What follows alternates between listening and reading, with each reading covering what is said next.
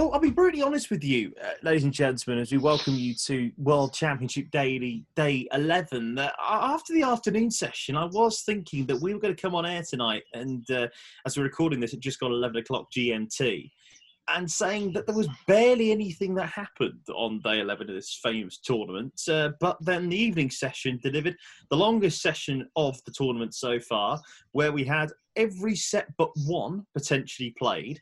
And um, yeah, there's a couple of big stories to talk about. One in particular, which we will get to a little bit later. Uh, Jonathan, alongside you, uh, glad to be back after the Christmas break. Joining me uh, to talk some darts with you is Jack Godwin Garwood and Lee Boyce. Gob, we'll start with you. Um, I'll be brutally honest, I thought we was going to have to put out a missing persons report for you uh, after what happened last night, but uh, good to see you still joining us, old buddy, old pal. How are you?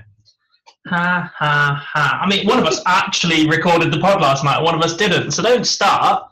Oh, yes, that's very you, you, want to talk about missing persons reports? Like, turn up we, first. We, we do have a rotation on this show, and you know that's to be the case. And Andrew covered me all day because I'm saying that's irrelevant. What was that? Sorry, you, you completely dropped. And you, you, you covered me for the other stuff throughout the day, but that's completely irrelevant. I'm still going to pretend you didn't throw you under the bus and say, Where were you for the pod? That's how it works on this show. You've got to get the dig in first, and uh, such a shame, isn't it, about your boy? But uh, there we go. Uh, moving quickly on, uh, Lee, welcome back, my friend. Hope you are all good. Um, like I say, you, picked a, a, decent day to come on last time. It didn't look like you were going to pick a day on this time, but I mean, the evening session sort of delivered. Yeah, I've picked a, a decent evening. Probably not a decent day um, but certainly the evening uh, probably lived up to expectation a lot more than the daytime.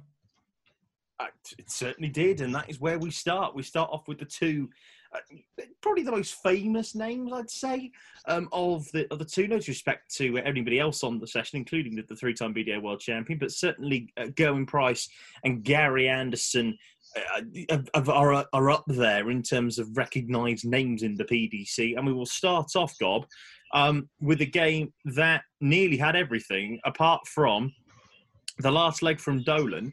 Uh, that uh, where you hit 106 darts when you're trying to go against the throw. It just didn't. It, it just didn't work out for him. But this is a really quality game, I thought. Yeah, Brendan's made two mistakes in the entire seven sets. He missed two darts at double eleven in the first set, and he's kicked off with a ton in six darts in the deciding leg. And he was brilliant throughout. Um, a superb game of darts between two players that it was another one that just went backwards and forwards. It wasn't one player constantly going at the other one. If one player dipped, the other one picked it back up again. Um, there was some big darts, some big doubles, some big checkouts hit at the right moment. It, it was a great watch. Lee, uh, what did you think of this one, my? Because uh, uh, it, it, was certainly an interesting game, and I thought that Price really showed his class there in that final set. Some huge checkouts. I think the big moments for me was the start of the fifth set, where he goes and hits that 170. That for me was was brilliant stuff from Gerwyn Price. Yeah, it was, and I think I thought then Price had him, and then we got to the situation at the end of the sixth set where Price missed the dart to win it um, on tops for the 145. Dolan comes back and clears up the 104. And then going into the last set, part of me was thinking Dolan's going to take it, but then we had the last leg where he just didn't turn up early on. But the 72 finish on top for Price was just top draw um, at that point because Dolan was on 72 as well. Yeah. And how Dolan finished the end of the sixth probably had the confidence that he would have finished that game out as well. Um, it was just an outstanding day from start to finish. Yeah, it really was, and I don't think there was that many breaks to throw. I'm just looking through uh, the uh, the way forward now, and I think there was only about like seven or eight game uh, breaks to throw in the entire match. God, I'm sure someone will, will tweet us at how many there were, but Price hit nine maximums, was 50% on the checkouts, was 100 average. But I want to touch on this, and I, look, we all know your thoughts on uh, on the certain Welshman. Um, but genuinely on this one, two years ago he loses that game. Uh, it's a, it's a remarkable to see the improvement that he's had to where he's obviously won the most tournaments out of anybody this year, and could could be adding it to it this year with the great with the biggest tournament of the lot. I miss 2018. what a year! Because, because, no, what a year! But, yeah, but, but, you know that 2019 World Championship where he plays against Nathan Aspinall, where the star is born, if you like. He misses darts to win the match 3 0, and then Aspinall comes back and wins it 3 2. Under now, you would not expect the 2020 version of Gerwyn Price to miss it, and he didn't. No, no, unfortunately, you're right. Um, no, he, has got some unreal amount of bottle at him. The 170 took out Brendan a two darter. Um, Plus, as well, he, by the way, really quickly, really quickly, Bull, uh, Dolan just missed Bull for a 161 that time. Yeah. I mean, I'm going to use the MVG cliche that, that Price did the right things at the right moments in this one. He, he got dragged into a little bit by a, a really, really good performance from Brendan, who has, has upped his pace in search of a bit of rhythm. I, I, think it suits him massively. I think it, as a fan, as a spectator, it, it makes him a lot more watchable as well. well playing at that pace, he's, he's far more viewer friendly.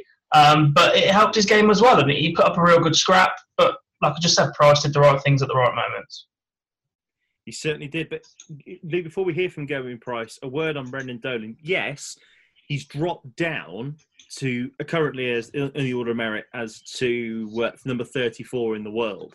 But that top 32 area is still difficult to try to get into.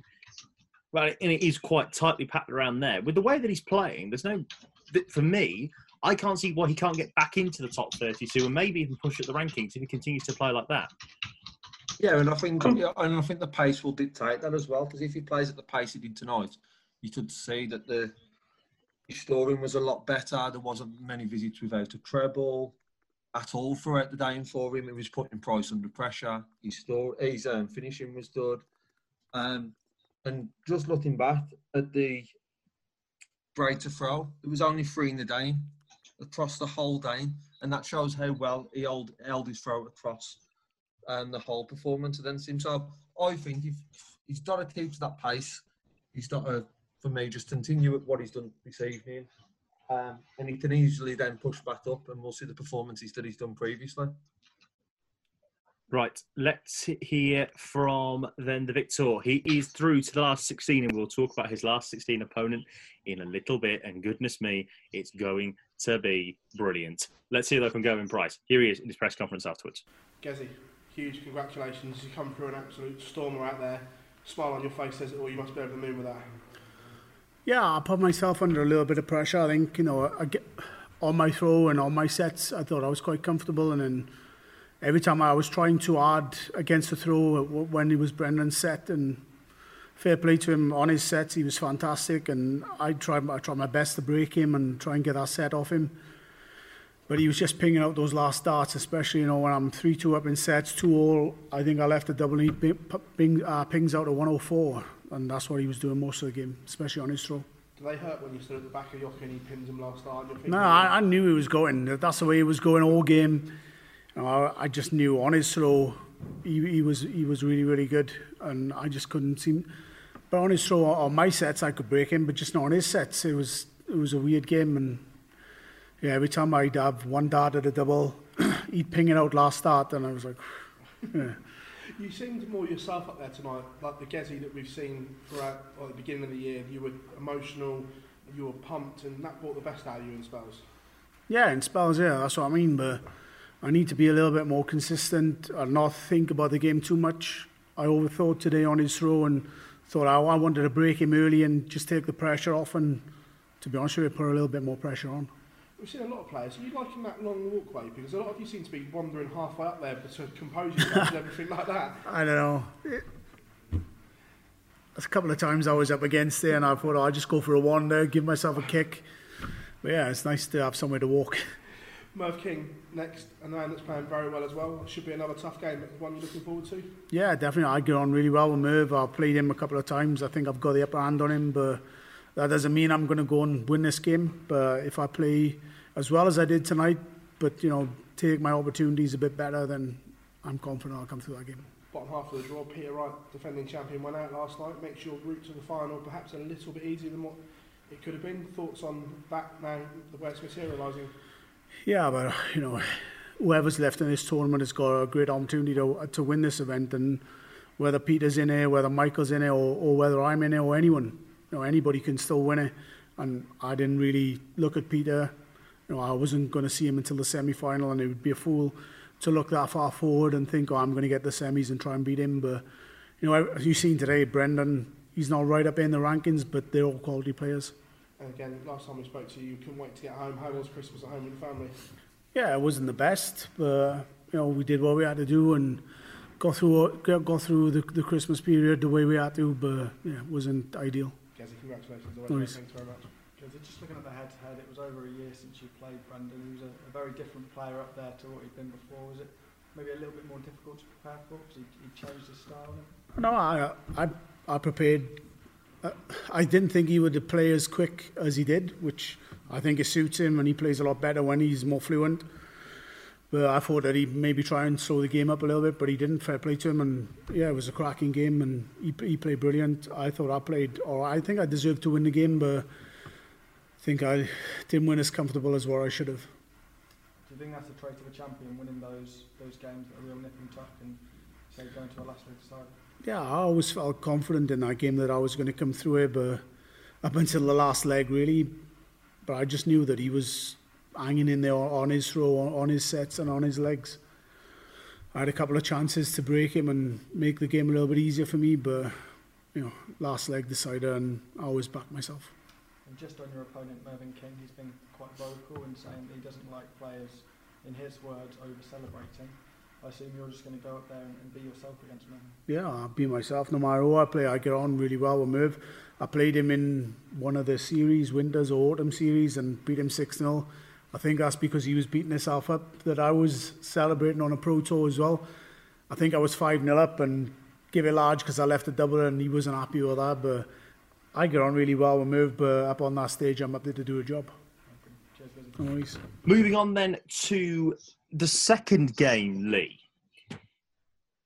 Gary Anderson 4, Mensur Suljovic 3. Not a lot to talk about there. um, right. Uh, Lee, you could have first dibs on this. Where do we start? Um, well, the opening set, I guess, where we the opening set, which seemed to be the longest set I've seen played at the World for a very, very long time. Um, I, I don't know if Mensur come out with the idea of trying to frustrate Gary Anderson by slowing him down even more than what Mensur does do sometimes, but it seemed to impact him more than it did Gary Anderson. Um, and by the sounds of what Gary Anderson since said, the table was more the issue than Mensur early on. Um, but it seemed like Mensur, it impacted his own performance more than it did Anderson for me. Um, it, it just, as soon as he then got that rhythm later on, he had that run of uh, six consecutive legs and he seemed a lot better player and he seemed in control then at that stage. And then later on, he seemed to slow back down again. I don't think he uh, knew what was best for himself throughout it all. God, look, I'll, I'll give my 10 pence worth in a second. Uh, but Gob, your, your thoughts on this one because it, it just wasn't a good watch. Simple and as plain as that. No, it's not. And I think Lee's been very kind to Mensur then. Very. He come out knowing full well what he was going to do, right? And it's not the first time Mensur's done it to Gary Anderson alone, but he's done it to other opponents, right? Mensur is not innocent in this by a long way. No. Um, I personally don't think look, the, the table will have frustrated Gary, but again, it's one of them things that you're clutching at when things aren't quite going your way. And I think he's he's tried to use that to be a little bit more respectful in the way that he's, he's trying to have a go. Ultimately, the problem is that once Gary reacted to the slow play in previous years, but more specifically in the match play final to Dimitri Van den Bergh, every single man in his dog is going to try against him because they know it infuriates him, they know it winds him up, and if you get a chance to rattle him, you've got a better chance of beating him. Right, and, and that's where Gary's made his mistake is that the entire world, casual darts fan or not, knows that the way to get into Gary Anderson's head is to slow him down because he doesn't like it. He just wants to get on and play darts. As he said a million and one times in his Sky interview, he just wants to play darts. Well, he said that to be fair, didn't he, as well, after the match play, where we talked about that one with Dimitri van Berg, and and that we, we could tell that he was slowing the game down a little bit uh, to, to, to the pace that he wanted to play it to try and, and, put Gary off. This is what he said, by the way. Some of the quotes from his uh, interview with Sky, because obviously we haven't uh, we haven't got an interview with Gary either on on the show or on YouTube, but we did have this interview from Sky, who said uh, he said it was absolutely dire, an absolute joke of the game. Everyone says, why did he get cheesed off with darts? That's one of the reasons. For a start, we were told what tables we were on, and I ended up on the wrong table for the duration of the game. Mensur went to the wrong table. I had to bite the bullet and get on with it. If I was watching that at home, I'd probably turn it over and put Corrie on. And this is the line that really interests me. If that's darts, then I'm off ski. I'm going to go and play golf instead. I'm going to wait a second before I uh, unleash on on what happened tonight because there's no there's no doubt about it. Oh, sorry, I'm not going to wait. Here we go. What Mensur did tonight for me is just anti darts. Gob talks about it all the time. Talks about other players that do it, and he's, he's absolutely spot on with the way that Mensur was playing tonight. I don't normally like to go at players because at the end of the day, you know, I, I, like just watching the game, and we all like watching a game of darts. That for me wasn't darts. You talk about mind games, you talk about everything else at darts being a mental game. Yes, Gary's in the right there to say that he just wants to get on and play darts. And if anybody's deliberately playing it slowly, you cross the line. He crossed the line there, did Mensur Suljovic. There's no doubt about that. Having said that, though, Lee, I'll come to you on this. If Gary is talking about tables screwing up his concentration, that says to me that he's not in the in a great place at this moment in time. And I do wonder whether we will see Gary Anderson carry on in the sport much longer. Yeah. Um, has he done it to sort of not dial down the route as he's done previously to talk around? It was the player slowing me down. I don't like it. I just want to dead on. So he's tried to push it away from that totally because he has touched on it, but not totally done down that route. And he probably spoke more about the table than he did about Mensur. And I just think moving forward, the next opponent he plays in the Worlds, the next opponent he plays in uh, other competitions, are just going to look at this and see there's an opportunity to just maybe slow down a second or two. And if things are not going Gary Anderson's way early on, he's going to get frustrated and you're in his head quite early on because he you could tell today by his body language that he didn't really want to be there. Um, he got through, but you could tell he, he, lost that a little bit about him. So if more people are seeing that and can see that as an advantage against him, sure, it, it could quite possibly be the end. Got your thoughts, mate? The thing is, in the next round, I don't think Devon is the sort of player that will slow him down because Devon relies on his own rhythm to get himself going and will back his ability to, to go and give Gary a game. But Jason Lowe, if he does beat Devon in the next round, is not the quickest of darts players you'll ever see, and that that won't be deliberate, right? That that's where the difference is, and that's where we've always drawn the line. It's the issue with this is that, as by the rules, Mensur Suljovic did absolutely nothing wrong tonight.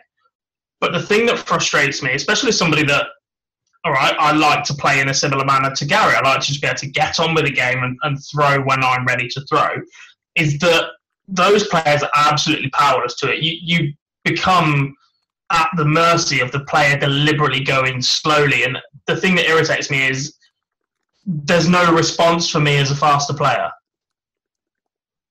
And, and I'm not sure there will be anything you can ever do. I'm not sure you can really bring in an average throw time, like you've got an average shot time in snooker, because that's just over a season and you won't be playing all these games and it's it's too hard to monitor. I, I don't know what you do about it, but I just don't enjoy seeing it, and I don't think I ever will enjoy seeing it.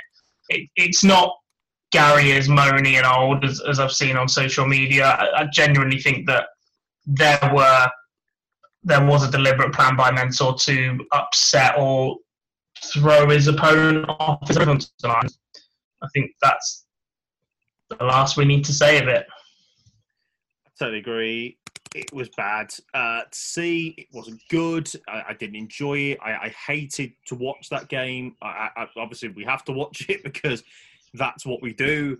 But that was not a fun experience of watching darts. And uh, all I'm going to say is, is that if that, I'm with Gary in a way. If that is what darts is going to come to, and it probably will do as professionalism, it's not going to be a fun watch. It's not going to be anything. But hopefully, with the crowd back, with the way that people might have to speed up because of the way the crowd will give them jip for it, might actually be a good thing. We'll see. I don't want to go any further because I could go absolutely mental and I could lose my job. So let's move it on. Um, and let's talk about a player gob that we have just seen a renaissance. Mervyn King is playing the darts of his life right now. It's easily the best I've seen him since the 2012 World Grand Prix. Obviously, made the Players' Championship final, lost out in the last leg decider to Michael Van Gerwen three weeks ago. But he's just come and absolutely eh, eh, taken that on. And he's only gone whitewashed the Grand Slam champion that is Jose de Sousa. That that doesn't happen very often. He did it with a slightly lower average too. Yes. 103.47 plays 103.62. And Jose didn't win a set. Yes. Um, Merv, Merv was superb. Um, I was quite skeptical when he changed equipment, when he changed to these new barrels. I thought he'd have a, a little bit of a, a peak, which we saw, and then we did see a little bit of a drop off. And I was concerned then that he'd switched a couple of years back, three, four years ago. I think he, tried a slightly different setup then, and it just did not work for him. It, it cost him a good six months of, of poor results, I think but this switch has worked absolute wonders for him. He seems relaxed, he seems happy, he seems content on the oche until perhaps maybe his next round opponent starts screaming in his face. We'll see what happens then. What's um, wrong with you? but he, he, just looks a completely different man. He's enjoying his darts. I, I think he's one of the players that's almost benefited from the awful year that the majority of people had that is 2020 in that he went away, he worked another job, and he, has got a renewed vigor and focus on his darts now. He, he's enjoying it, and without being disrespectful, when you get to Merv's age and you've been around as long as possible, having that get up and go to play darts is is essential. Or as he could swan off into the distance and be a very happy, comfortable man for the rest of his life. So it, it's fantastic to see him playing this well. Um, he's a great character, a great dart player, and to, to be Jose in the manner he did is superb certainly was. Uh, your thoughts on this one, mate? Because Jose de Sousa, I don't think did a lot wrong. I just his doubling just wasn't there, and a couple of miscounts really. And, and that's all it was. But Merv punished absolutely everything from start to finish. I think Jose won four legs, I believe, across the whole game, um, and Mervyn just punished yep. absolutely everything. The tops hitting was unbelievable. I'm not sure his stats on tops, but it was Merv of 16s, but now on tops. And I think moving into the price one, it's going to be across the who can hit that tops better because Merv on it today was just incredible. Um, there was just so many, there was so many points in that game where Merv done something that just stopped Jose. And I know we kept coming back a little bit with restoring, but Merv's finishing was just top draw, top top draw. It was. Eh, this is the thing as well, Lee, because he he he, he does He usually. God, correct me if I'm wrong here, but he usually hated tops, didn't he? Used to. He did, yeah. He's made a a marked effort in the last 18 months to become a little bit more friendly with that. Yeah. So, Lee, what, what, what we see King there hitting 12 or 21 on the doubles. And he even said in his interview afterwards, which we'll play in a second, that he believes that the darts that he's about he's throwing with genuinely have, he genuinely believes he's got a chance of winning this world championship. With the way that he's playing, I can see him beating Price in the last 16. Because. Oh, don't do that to me. Don't do that to me. No, don't give being... me the hope. I'm being deadly serious, though. He just looks on it. At this moment. You also told me Adam Hunt was going to win today. We'll get onto that in a minute. Yeah, What do you think that game's last on our round of the going look, but do you know what I mean, Lee? Could you could you could make a case here for, for Price to, to win this game? Sorry, for, for King to win this game. Excuse me. Hundred percent, hundred percent. By like we said, he, he's hitting. He's I think if I remember right, King was the one who, with an 80 finish, would be down for 16s and would rather dial for bull with third dart in hand than he would dial for tops. And he's just changed that approach completely. Um, his storing seems a lot better. His grouping's there. But I guess it's under pressure. He's going to be pushed a lot more by Price, I think, than what Jose did. And it's it's hard to say that when Jose got a better uh, better average. But I, I I do believe as well that Mervynton can and will beat Gerwyn Price. Don't do that to me either. No.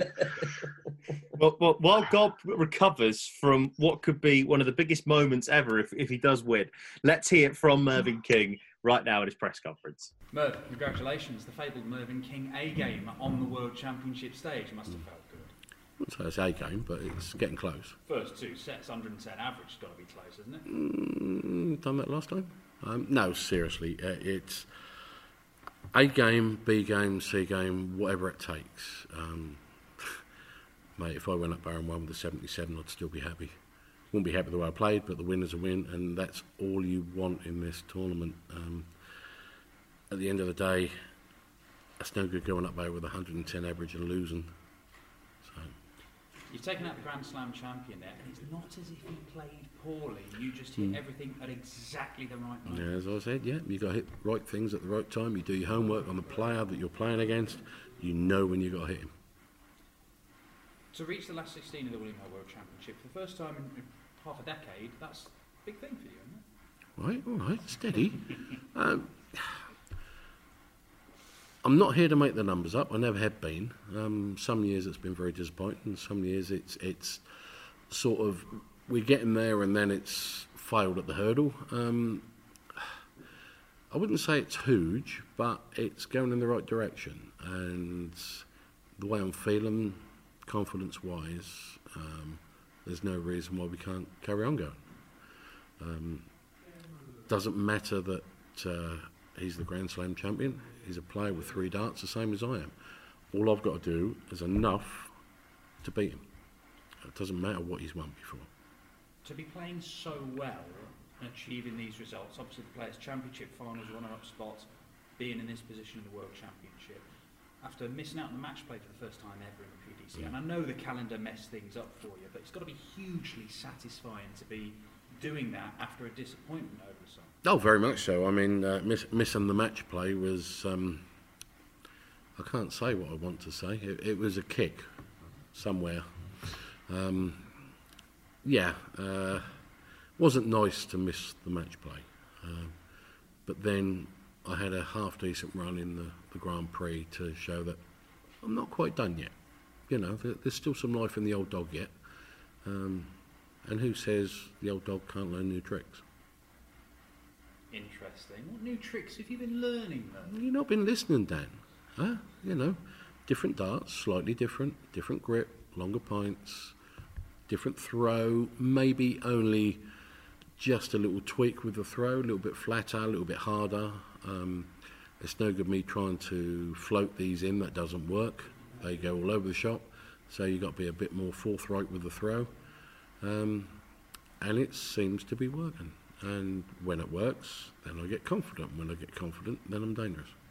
Certainly looking very dangerous at the moment. Brendan Dolan or Gerwyn Price next. Now, you probably won't need the earplugs for Brendan giving it the helicopter finger in celebration, but you might do if Gerwyn makes it through to face. Mm, yeah, um, he he plays the game the way he does. I'm I'm not a a fan of over celebration. Um, you know, I mean, I mean, I'm not saying that people can't celebrate when they hit a major shot or something like that.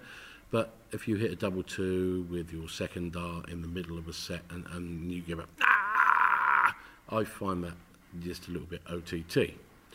Um, yeah, I even I celebrate sometimes when it's a ton plus on a pressure shot to win a set or to stop them breaking me or something like that. Then yes, I can understand why people celebrate. But uh, yeah, when when it's OTT in my eyes, there's no need for it. When things do get OTT in your eye, does that is it an annoyance? Does it put is it threaten to put you off your game, or does it just spur you on?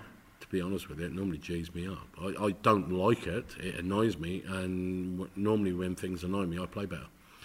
So e- even though it, it normally goes that way, I don't want to hear it. Well, well done today, Super. Thank you. Mervyn, congratulations as always. Just touching on what you said there to Dan about doing your homework, had you identified then that perhaps Jose wasn't going to start particularly quick and get out of the blocks fast? Yeah, um, he, he's not the best of starters. He's he's not the quickest of starters.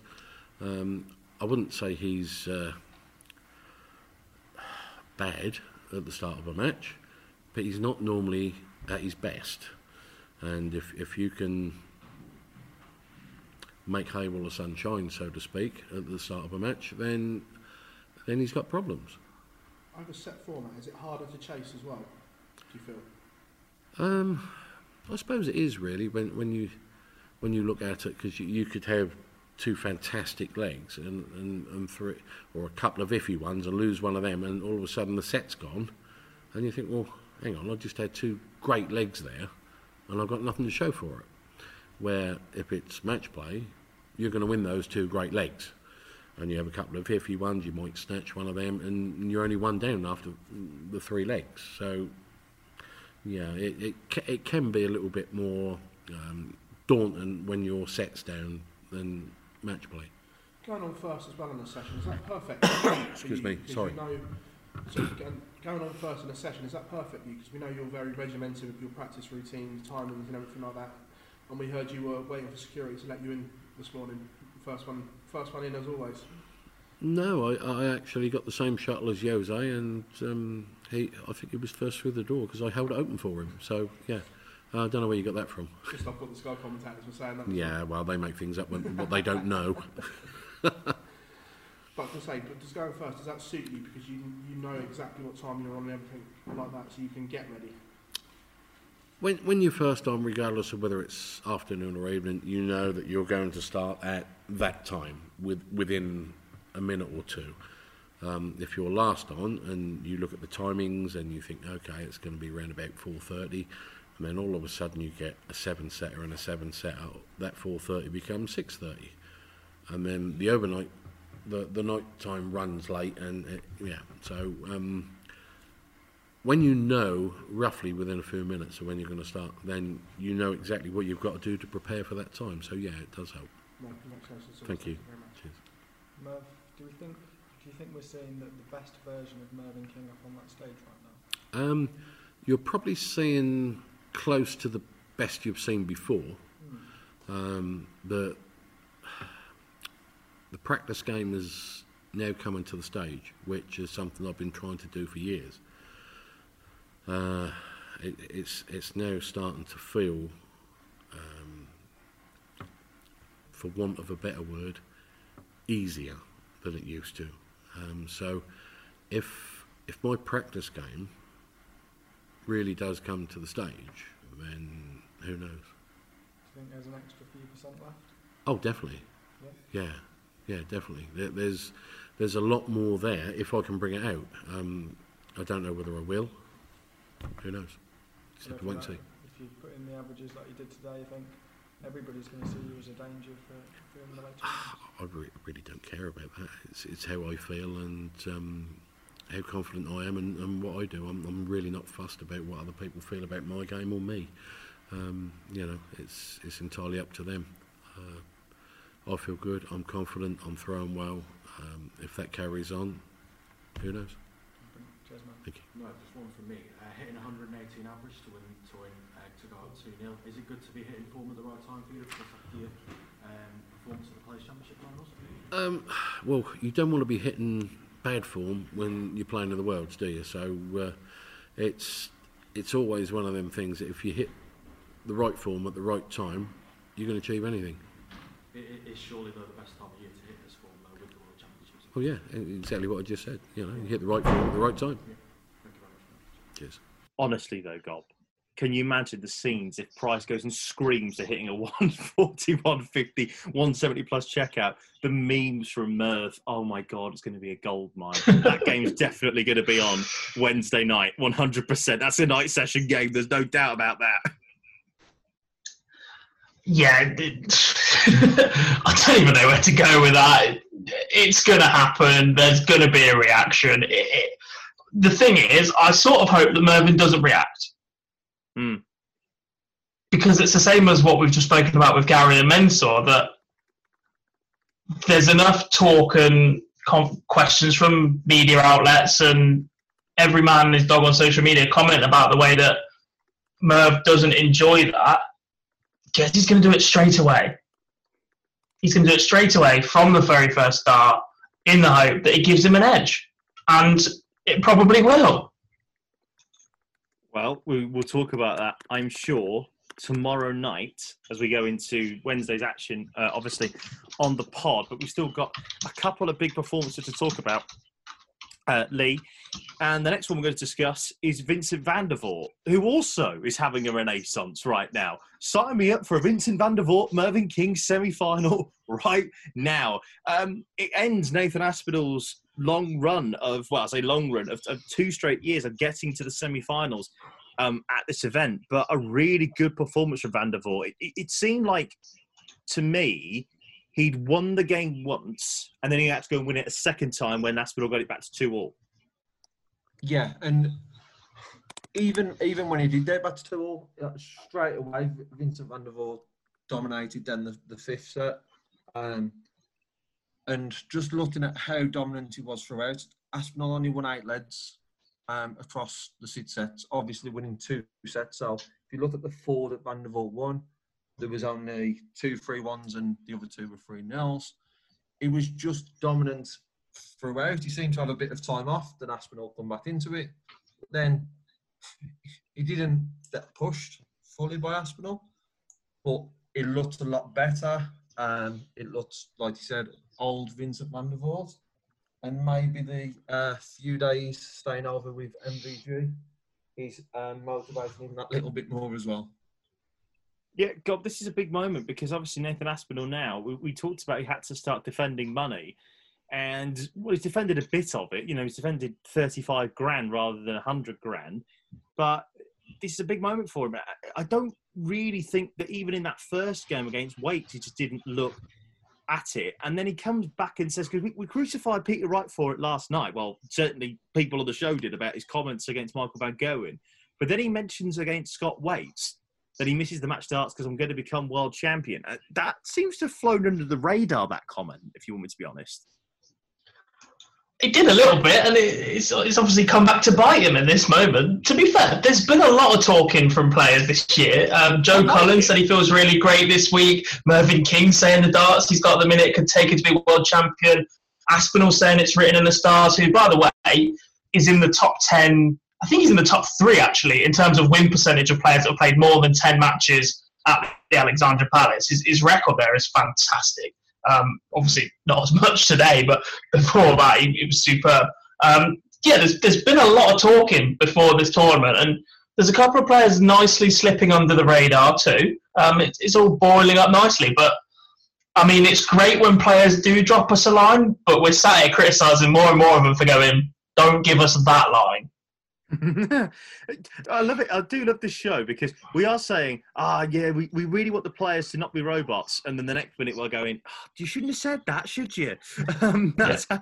That's how. Don't be a robot. And then we've told Peter Wright off for his comments, Dimmy for looking ahead too far, Aspinall for saying he's about to be world champion. it's not going great here for these players, and they probably can't win, but it, they, they shouldn't be doing these things, but we're thankful they are. Yes, absolutely right. Uh, right, we are going to move it on though because uh, we've got so much to cram in. Uh, in over the next uh, few minutes, of course, and uh, Van obviously will play either Chris Dobey or Daryl Gurney. Uh, tomorrow we'll find out who wins that. Uh, let's talk about though now, Lee, uh, Glen Durrant, who looked somewhere, in my opinion, near his best uh, today because he managed to beat Danny Baggish at 4 2. We'll come on to Danny and his story in, in just a second. But a word on Duzza 3 0 up. He misses a dart to win it 4 0. We could have been wrapped up by now in, in terms of recording. But I think that's the best Duzza has played since probably midway through the Premier League campaign. He's looking somewhere near his best now. Yeah, the, the first three sets he was in total control. I know um, Danny didn't start off brilliantly, but Duzza looked in control. He looked back to Um, Premier League does that.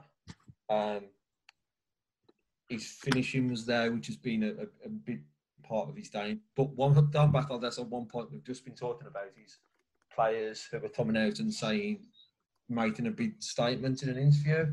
Does it then come off the stage and said, "I'm back," which thinking that you just jinxed yourself going into the next one, as everyone else seems to have done. But it did seem that way. It did seem like it was a was the Duzza of um, Premier League instead of the Duzza we've seen um, since the COVID. Absolutely. We've obviously talked back and forth about it during the middle of the year, whether Duzza could, could potentially be the best player on planet darts with the way that he was playing in that Premier League. Obviously, I, I said no. Uh, yeah, I said Peter, Wright? You, you and Phil were trying to tell me it was uh, Duzza, but this is probably, I think, probably the best he's looked. And yes, he gave up the two sets towards the end, but I never, I just never really thought he was any danger. If you want me to be brutally honest, this was a very comfortable win, and he sets up a, a, a, last 16 game against the man we're going to talk about next in Dirk van Duijvenbode.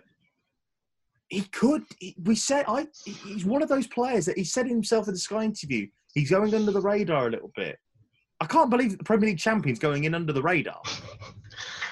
Me neither, but he is. Um, he looked very, very good for a large proportion of the game. When Danny came back at him, don't get wrong, Danny started performing magnificently, but you just wanted Glen to find another gear then and, and match him and go with him and go, actually, I can do this because there will be tougher tests than what Danny threw at him in those two sets that he picked up if he's going to go on and, and lift the Sid trophy. But like you said, Glen looks superb again.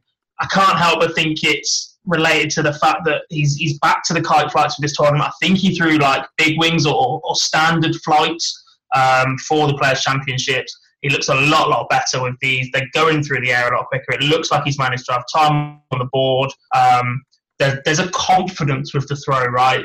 When he presents the dart before he throws it, he just looks so much more solid, so much more in control over the dart. Um, there's there's no panic. And all right, at, times it's not the most aesthetically pleasing performance, but 95 average and 45% on your doubles. We keep comparing him to the man. It's very James Wade like, and it will win you a lot of matches. Certainly will. And now, let's be honest, we, we- we're really looking forward to that game between him and Van Duijvenbode, and I'm sure we'll talk about Van Duijvenbode in just a second. But Gob, I want to get your thoughts on Danny Baggish. Last 32, we know the story about his brother still in hospital, uh, and we wish him all the best. But I want to talk about what he would do if he went to Q school. This is the million dollar question now, right? Do we reckon that he's going to go? I think he said he's going to go. And if he does go, I appreciate it's a lottery. I appreciate loads of other stuff. But he's got one hell of a chance to pick a tour card up. And the players on the tour will not want him to pick a tour card up. The player, well, I'm going to bring in the other two North Americans that don't hold a tour card at the minute that we've seen at this event Danny Lauby and Matt Campbell. I want all three there. I think all three gave a fantastic account of themselves this year, played some superb darts, and nobody wants to see any of those three on the tour. I think they've all proven they can compete, they can perform. All right, not one of them picked up wins. Matt Campbell was against Scott Waites was a superb game of darts. Danny Lauby played at a great pace, gave a great account of himself, and Danny Baggish has been superb and shown not only has he got the game, but he's got the temperament as well. He's been fantastic despite going through personal struggles at the same time. No one, as a tour card holder, will want to see those three in that field at Q School and potentially picking up their card. All three of them are people you're looking at going, you're going to cost me money next year. That's the Because they are. I- I- well, as a professional sports person, a new person coming in to pick up a tour card is there to win money for themselves. And if they, the more money they win, the more money they're taking out of your pocket. Yeah, It's a fair point. Uh, Lee, what are your thoughts? Do we, do we think that there's going to be a North American invasion with the best invasion since the WWF invasion in 2001? That's a niche reference, by the way. Thank you, thank you, thank you. Uh, yeah, I agree. I think if, if all three were to attend, there would be no surprise at all if two, if not all, not three of them were were to that card because of the performances they put in. Yes, Baggish has had the run, but all three of them put in a level of performance on the big stage that I can't see why they wouldn't be going getting a card and pushing people week in, week out.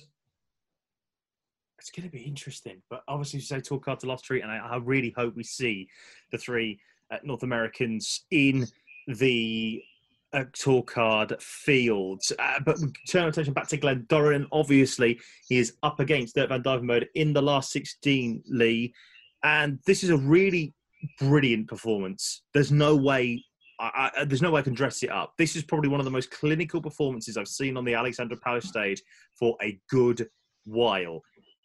Adam Hunt hit nine maximums and he was 40% on the checkouts.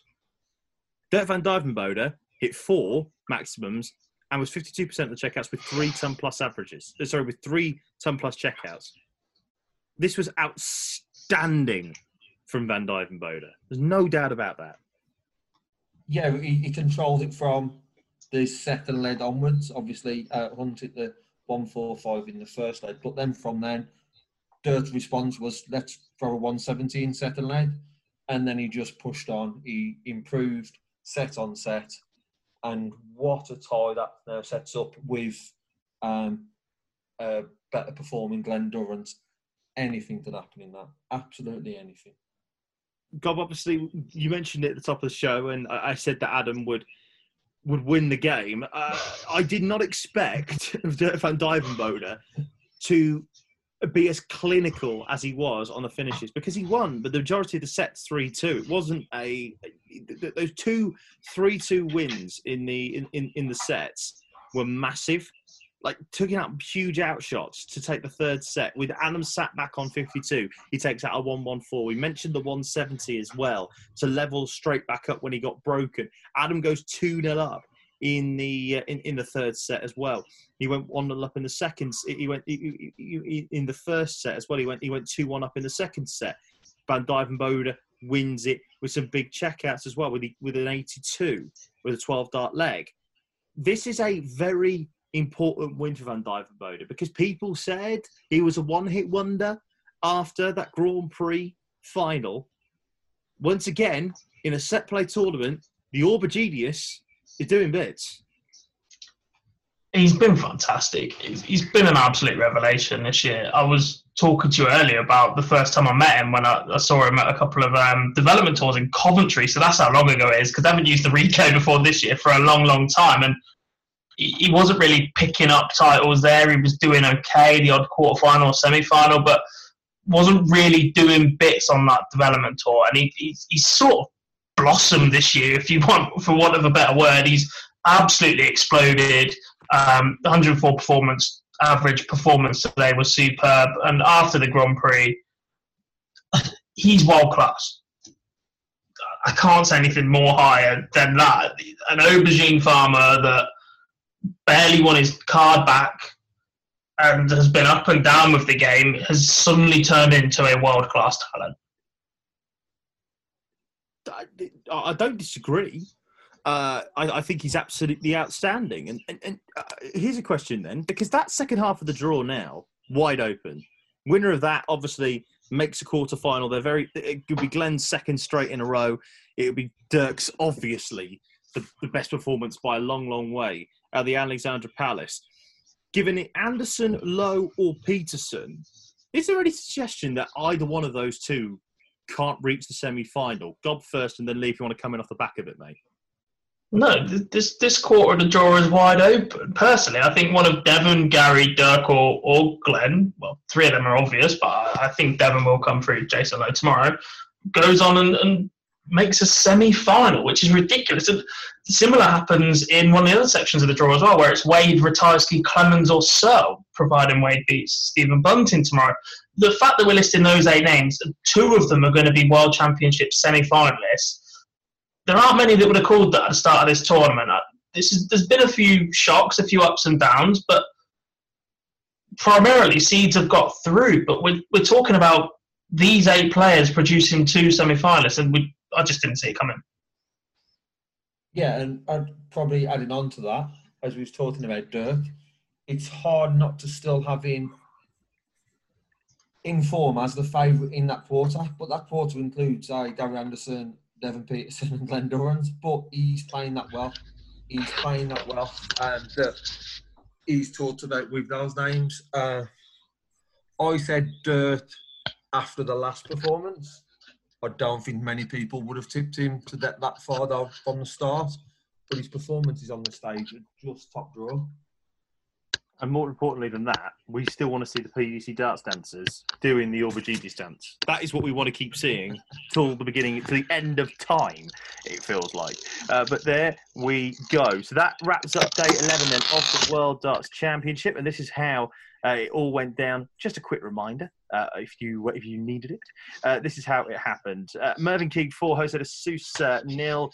Uh, then we had Van Duijvenbode four, Adam Hunt nil, Nathan Aspinall two, Vincent van der Voort four. In the evening session, Gary Anderson four, Mensur Suljovic three, Gerwyn Price four, Brendan Dolan three, and then Glen Durrant four, Danny Baggish two. Uh, so this is how day 12 looks then. It is the final day of the third round and the fi- and then the first day of the fourth round. We're getting towards that last 16, everybody. We're getting closer to crowning ourselves a PDC World Darts Champion. James Wade against Stephen Bunting starts off the session. We then got Daryl Gurney against Chris Dobey, and then Devon Petersen against Jason Lowe. Not what we thought, by the way, because I was there going, "Hang on a minute, Sky have changed the order around. Has that been changed?" But no, we have we, we, we have we've got confirmation that it's not the case. Devon Petersen against Jason Lowe will be the final game of the afternoon session. Dave Chisholm against Danny Noppert is the first game of the evening session. That will complete round three, and then in round four, round four starts with Gabriel Clemens against Krzysztof Ratajski. One of them is going to be a PDC World Championship quarter finalist, by the way. And then it's Michael Van Gerwen. He's back in action, headlining once again as he takes on Joe Cullen. Uh, Lee, what game are you most looking forward to there, my friend? Uh, I would probably go MVG Joe Cullen from the uh, the final one of the night.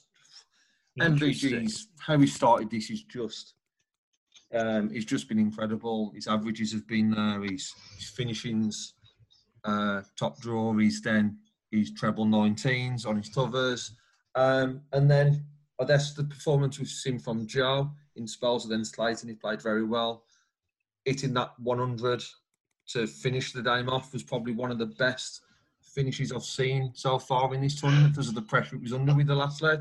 Um, it all depends on Joe Cullen because I think we know now that we are going to have a top MVG and in for MVG tomorrow night. Um, so if Joe Cullen can turn up and play his game, we could have a, a six, maybe seven setter. Interesting.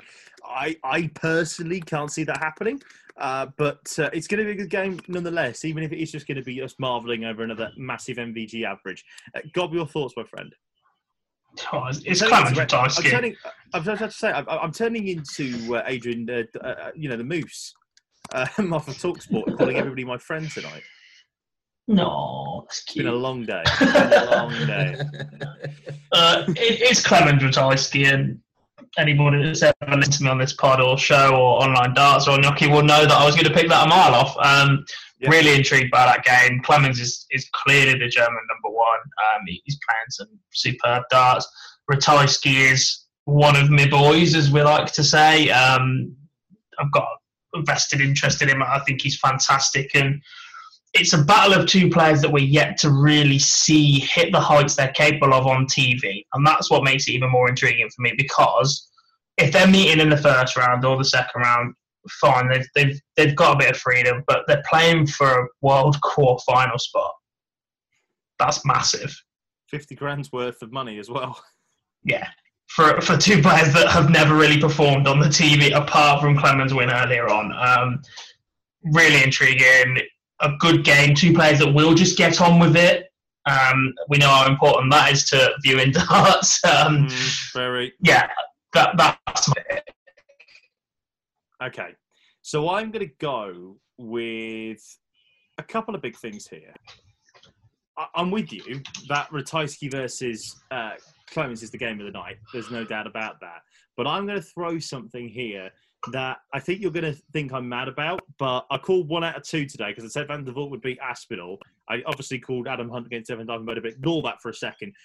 I'm going to say, big thing here, from the way that he's been playing over the last couple of days and the way that a, certain player has dropped off, I'm going to say a huge. I wouldn't even call it a huge shock. I think Jason Lowe does Devon Petersen tomorrow, and I think that's the Whoa. game of the day. I do. I don't think that Devon has looked in, in in the best shape since the European Championship win. I don't think he looked great against Steve Lennon. I'll be honest. Lennon missed an absolutely shed load of darts, and Jason Lowe. We know what Jason Lowe's going to do. Jason Lowe will average in the mid 90s, maybe push towards 100, and he will take out some big shots. That is what he does. And I genuinely believe that this is the moment that Jason Lowe announces himself in the PDC. I, I called this on the show weeks ago, and I said that we are doing Jason Lowe a disservice. Yes, I, pre- I predicted that Marcus would make the quarterfinal, but I thought he would go out in a five setter. I didn't expect Lowe to play like this, but Lowe, to me, is just brilliant. He just doesn't care. He will just throw darts. There's no messing about. He will come out in literally no branded shirt, and he will just toss in a 95 average, a 96, and he'll hit 50% of the doubles. I really believe that Jason Lowe. I'm gonna say it. I reckon Jason Lowe makes a World Championship quarter final here, okay, and beats Gary Anderson as well with the way that he's playing. All right, Dimmy. Genuinely, I do. I think he beats Petersen tomorrow, and I think he will go on and beat Anderson. He's playing some unreal stuff, mate. Are you on the show tomorrow? No, That's Well, fortunate. it depends. It depends on whether Phil Bars can make it. Otherwise, I might have to step in. I'm hoping I'm not going to be because if he loses, I'm going to look like a right mug. no comment. Lee, come on, give me some hope here, my friend. Come on. I'm, I'm lost for words. Not only are you saying he's beating Devon Petersen, but you're also saying he's following it up by beating Gary Anderson. Um, I hope you are on the show tomorrow night. I think. Look, what, Well, one second, one It depends on the result first, because if he wins, he's going to be insufferable. So let's be thankful he's not. It's- it's- it's- If, if he gets this one right, oh my god. It's not going Yes. to happen. He's predicted Adam on today. He's lost 4 0. Jason Lowe's going to lose 4 0, 4 1 tomorrow. Hopefully, then he needs to come on the show. And I will certainly be tuned in. Nathan Aspinall. Uh, also, I said I did call Vincent van der Voort to beat Nathan Aspinall. So we've we've got a couple of big calls right. We'll just see which one this goes on. If I, if if Jason Lowe wins, I'm cancelling Barzi. If he if he loses, then Barzi can host it. On that bombshell, let's uh, let's be off ski. Uh, if you've uh, listened to Hey! yeah, about to say if you've listened to Gary's interview right now, then you you've already know. Uh, Jack Gobby Garwood at Lee Boyce, thank you very very much indeed. Well, what have we learned? We've learned that Gerwyn Price has stones among stones. Elastic decider to beat Brendan Dolan in a truly great game of darts, four three. Less said about Gary Anderson, Mensur Suljovic the better. Gando coming through at 4 3 in probably one of the worst games I've seen. Um, there's no more, more to be said, unfortunately. Uh, what else have we seen? Well, Mervyn King is back, and he is back with a bang. He beats Jose de Sousa, the Grand Slam champion, 4 0. Another 4 0 win today for Dirk van Duijvenbode Adam, uh, over Adam Hunt. Brilliant finishing from Dirk uh, seals the deal. Vincent van der Voort also rolls back the years.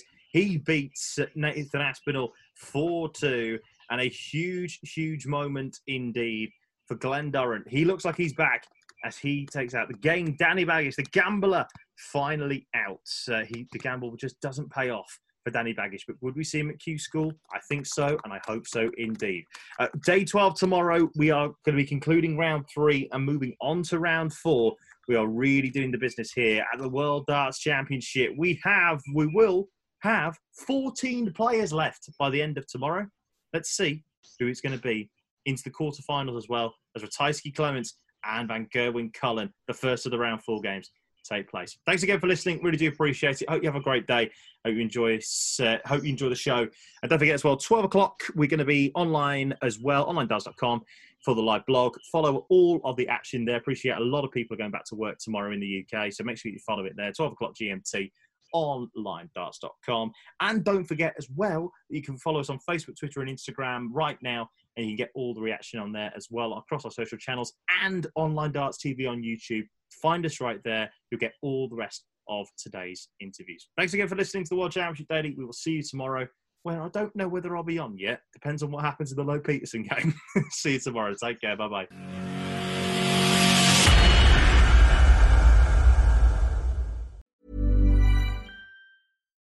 Botox Cosmetic, out of botulinum toxin A, FDA approved for over 20 years. So, talk to your specialist to see if Botox Cosmetic is right for you. For full prescribing information, including boxed warning, visit BotoxCosmetic.com or call 877-351-0300. Remember to ask for Botox Cosmetic by name. To see for yourself and learn more, visit BotoxCosmetic.com. That's BotoxCosmetic.com.